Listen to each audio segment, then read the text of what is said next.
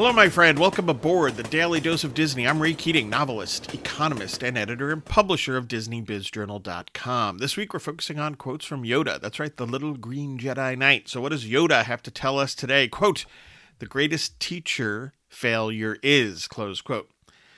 Failure as a great teacher is a lesson that everyone learns or should learn in business classes, in business school, for example, but the importance often is understated. Life, however, will make clear how important it is. Just ask any entrepreneur about failure and how critical it is to learn from failures.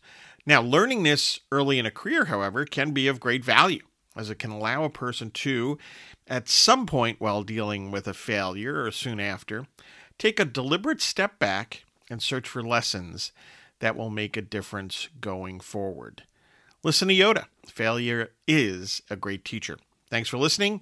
Get your news and views on Disney at DisneyBizJournal.com. Please check out my three new books The Weekly Economist, 52 quick reads to help you think like an economist, Persecution, a Pastor Stephen Grant novel, and Cathedral, an Alliance of St. Michael novel.